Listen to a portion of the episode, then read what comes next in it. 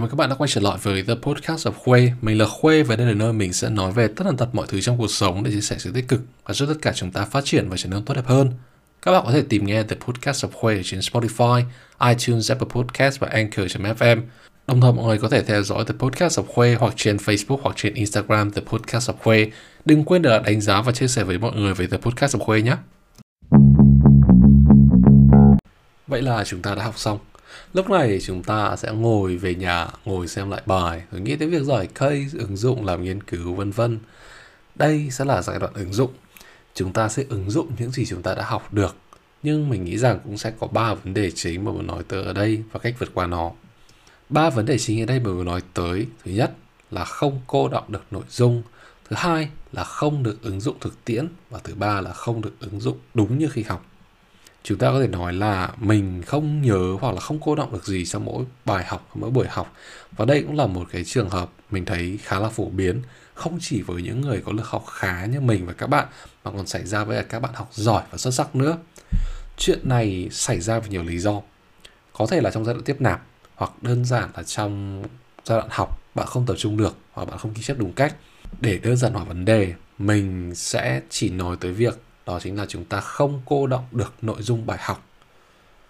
Và khi chúng ta nhìn nhận vấn đề một cách đơn giản hóa đi, thì chắc hẳn các bạn cũng sẽ nhận ra rằng chúng ta sẽ có những giải pháp khá đơn giản, đồng thời cũng là khá dễ hiểu để chúng ta tiếp cận về vấn đề này. Theo bản thân mình thấy, chúng ta có hai loại giải pháp. Thứ nhất là reflections, soi chiếu, và thứ hai revisions, ôn tập. Với reflection, chúng ta sẽ ngẫm lại những tác động, những thứ ảnh hưởng đến việc học và việc tiếp thu bài học của chúng ta để chúng ta tìm cách xử lý. Nghĩa là chúng ta sẽ quay lại nhìn lại hai giai đoạn trước của chúng ta. Đó là giai đoạn chuẩn bị và giai đoạn tiếp nạp, để chúng ta nhìn xem chúng ta có những vấn đề gì, chúng ta có những trở ngại gì mà chúng ta không cô động được hay tiếp thu được bài học. Một cách khác để chúng ta có thể suy ngẫm được, đó chính là hãy xem lại các cách chúng ta học và cách ghi chép của bản thân chúng ta. Mình có ba câu hỏi sau mà mình muốn hỏi tất cả mọi người. Thứ nhất bạn có ghi chọn lọc và có kèm thêm notes để học thêm sau hay bạn có đang cố gắng ghi chép tất cả mọi thứ hay không? Thứ hai, bạn có đang tận dụng tài liệu sẵn có hay bạn đang luôn tìm kiếm thêm nguồn tài liệu online tràn lan và bạn phải tìm kiếm trên mạng? Thứ ba, bạn có đang sử dụng giấy bút viết hay bạn đang học và ghi chép bằng laptop?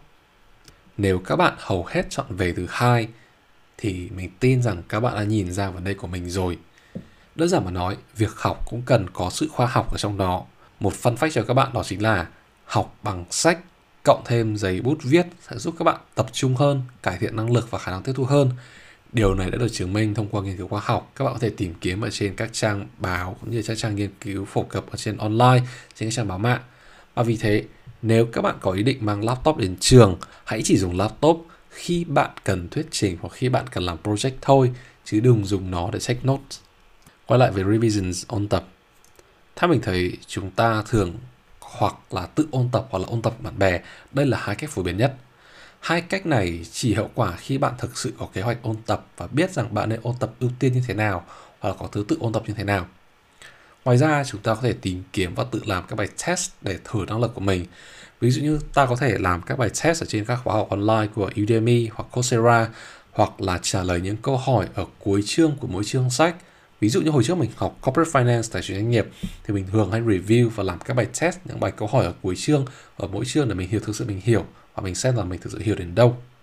Nói về Udemy và Coursera thì không phải lúc nào Udemy và Coursera cũng free và các khóa học thì hầu hết là các khóa học thường là trả phí.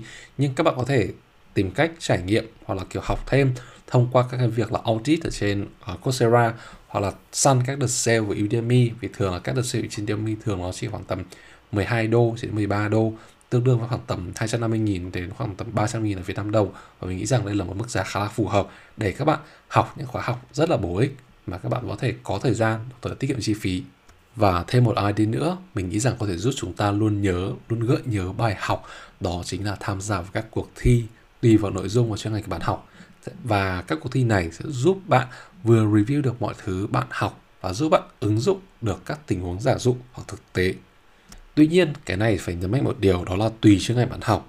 Vì có một cái khá là đáng tiếc là đối với cả các chuyên ngành nó hơi đặc thù một chút như là kiểu về kỹ thuật, về cơ khí thì không phải các cuộc thi cũng được phổ biến, cũng được phổ cập mà ở Việt Nam cũng như trên toàn thế giới, đặc biệt là theo mình những gì mình trải nghiệm mình thấy thì các cuộc thi phổ biến đó là về các cuộc thi về doanh nghiệp, về business case, về finance challenges hoặc là kiểu business challenges, business game và đồng thời việc này cũng khiến các bạn học ở khối kỹ thuật, khối công nghiệp hoặc là khối y, hoặc là các khối doanh nghiệp xã hội cũng có vẻ hơi thiệt thòi một chút. Nhưng đừng vì thế mà chán nản và bỏ cuộc, bởi vì mình tin rằng các bạn sẽ luôn tìm kiếm được những cuộc thi để tham gia. Và khi nói tới các cuộc thi, các case study thì cũng mang mình tới hai vấn đề còn lại, đó chính là không được ứng dụng thực tiễn và không được ứng dụng đúng như bài học. Các bạn hãy thử nghĩ xem nếu chúng ta sau khi học mà không được ứng dụng thực tiễn hoặc không được ứng dụng đúng như khi học thì chúng ta sẽ cảm thấy như thế nào chắc chắn là chúng ta sẽ cảm thấy rất là mông lung và thậm chí là khó hiểu hoặc là chúng ta nghĩ rằng chúng ta đã hiểu sai những concept những khái niệm những framework vân vân đúng không? Việc ứng dụng cũng là lý do tại sao những case study những case research ở các trường đại học trường kinh doanh trường quản trị luôn được đưa ra để phục vụ mục đích nghiên cứu và giảng dạy.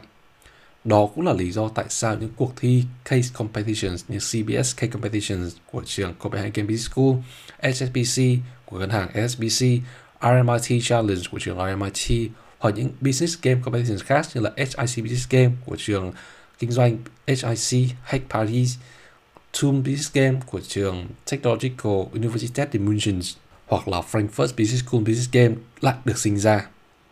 Mục đích lớn nhất là để tạo điều kiện cho các bạn sinh viên được ứng dụng và thực hành trên những tình huống hoặc giả lập hoặc thực sự là những vấn đề hiện có doanh nghiệp để đưa ra những giải pháp cho doanh nghiệp Gần đây mình có theo dõi để ý ở Việt Nam thì là có Vin University Business Case Competitions VBCC và chủ đề của Vin Uni Case Competitions đó là tìm ra những ý tưởng đổi mới trải nghiệm mua sắm ở Vincom Retail hay là Vincom Shopping Plaza, Vincom Retail trong nói chung. Với cá nhân mình, mặc dù là mình chưa đọc đề và thậm chí là mình cũng chưa biết là đề chính xác là như thế nào, nhưng mình cũng đã hình dung ra một số thứ có thể đưa ra để xây dựng ý tưởng để thuyết trình và có thể đây là một những ý tưởng rất là tiềm năng để phân tích chuyên sâu hơn. Để chúng ta bắt đầu với mặt chiến lược, chúng ta đánh giá tình hình hiện tại, chúng ta có thể dùng biểu đồ Porter Five Forces để chúng ta phân tích à, năm thế lực của Porter. Thì ví dụ với threat of new entrants, mối nguy từ các đối thủ mới, thì chúng ta có thể nghĩ rằng là chúng ta nghĩ tới việc Vincom hiện có đối thủ là Eon hay các bạn hay đọc là Eon ở Việt Nam đang dần tấn công vào hypermarket và Megasize shopping mall vân vân. Hoặc gần đây Big C có được tái định vị thương hiệu và phân chia thành hai phân khúc khác nhau là Tops Market và Go để phục vụ hai nhóm đối tượng khách hàng khác nhau và đồng thời cái việc chia phân khúc này, tái định vị thương hiệu này có thể phần nào ảnh hưởng tới thị phần của Vincom. Do đó chúng ta có thể nói rằng mối nguy từ các đối thủ mới là khá cao. Sau đó chúng ta phân tích bargaining power suppliers, khả năng thương lượng của nhà cung cấp. Với Vincom thì có thể supplier là các doanh nghiệp bán lẻ khác nhau nhưng hầu hết là ở phân khúc trung cấp đến cao cấp, các cửa hàng ăn uống, đồ tiêu dùng vân vân. Các bạn có thể hình dung nếu Vincom không có những nhà cung cấp này vừa là nhà cung cấp vừa là khách hàng thì đơn giản Vincom sẽ trống trơn. Do đó, nhà cung cấp của trung tâm thương mại mua sắm của Vincom thực sự có sức thương lượng cao hơn rất nhiều và đồng thời nó cũng để lại rủi ro khá lớn nếu chúng ta không thương lượng được với cả các nhà cung cấp suppliers. Đó là hai ví dụ phân tích ngắn. Chúng ta vẫn còn những yếu tố khác như là bargaining powers of buyers, khả năng thương lượng của người mua, threats of substitute product, mối nguy từ sản phẩm thay thế và rivalry among existing competitors, sự cạnh tranh giữa các đối thủ hiện tại. Ngoài ra, chúng ta có thể nói tới ma trận Boston Consulting Group dựa trên market growth, tiềm năng tăng trưởng của thị trường và market share, thị phần của doanh nghiệp để định vị rằng doanh nghiệp hay chúng ta đang nói tới là Vincom đang ở vị trí nào, đang ở vị trí top, cash cows, question mark hay star.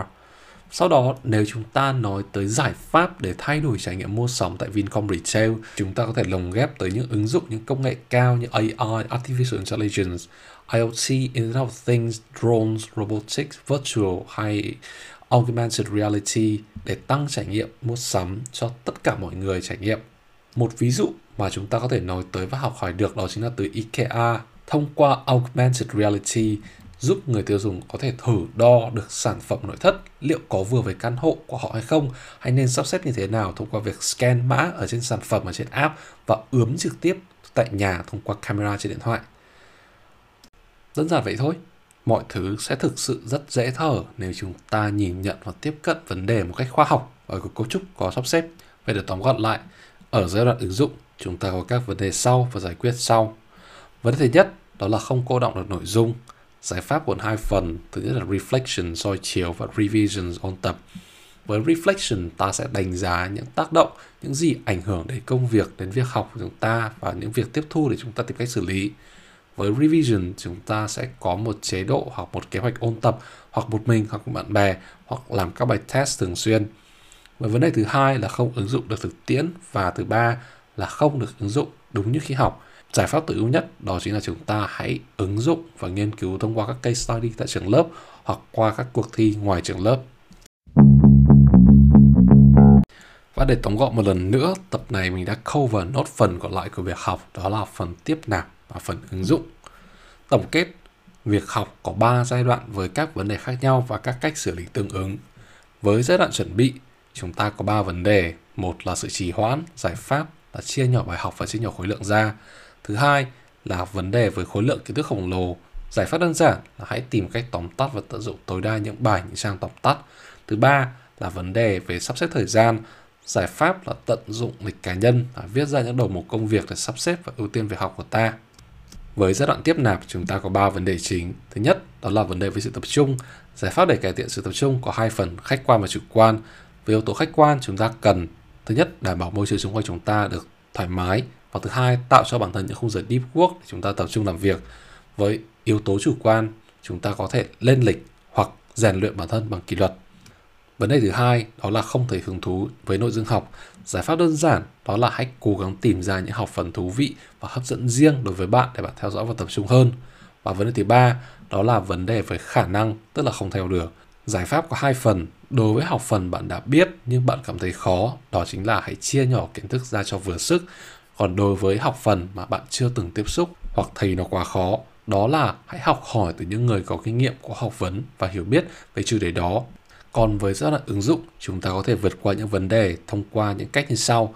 Vấn đề thứ nhất đó là không cô động được nội dung, giải pháp gồm hai phần đó là reflection soi chiếu và revision ôn tập. Với reflection chúng ta sẽ đánh giá những tác động, những gì ảnh hưởng đến việc học về tiếp thu của chúng ta và đến cách xử lý. Với revision chúng ta sẽ có thể hoặc ôn tập một mình hoặc ôn tập một bạn bè, có một kế hoạch ôn tập và đồng thời chúng ta có thể làm các bài test thường xuyên với hai vấn đề còn lại đó là không được ứng dụng thực tiễn và không được ứng dụng đúng như khi học. Điều này cần giải pháp tối ưu nhất cho chúng ta đó chính là ứng dụng và nghiên cứu thông qua các case study tại trường lớp hoặc thông qua các cuộc thi ngoài trường lớp, các business case competitions hoặc các cuộc thi khác. Các bạn thấy sao? Liệu mình có vấn đề gì với việc học trong cuộc sống hàng ngày mình chưa điểm tới? Hãy chia sẻ của mình thông qua tập podcast của Khuê nhé. Tập này có vẻ hơi dài rồi nên mình xin phép tạm dừng ở đây.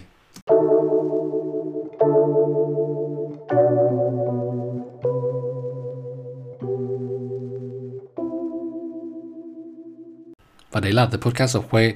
Các bạn có thể tìm nghe The Podcast of Khuê trên Spotify, iTunes, Apple Podcast và Anchor.fm.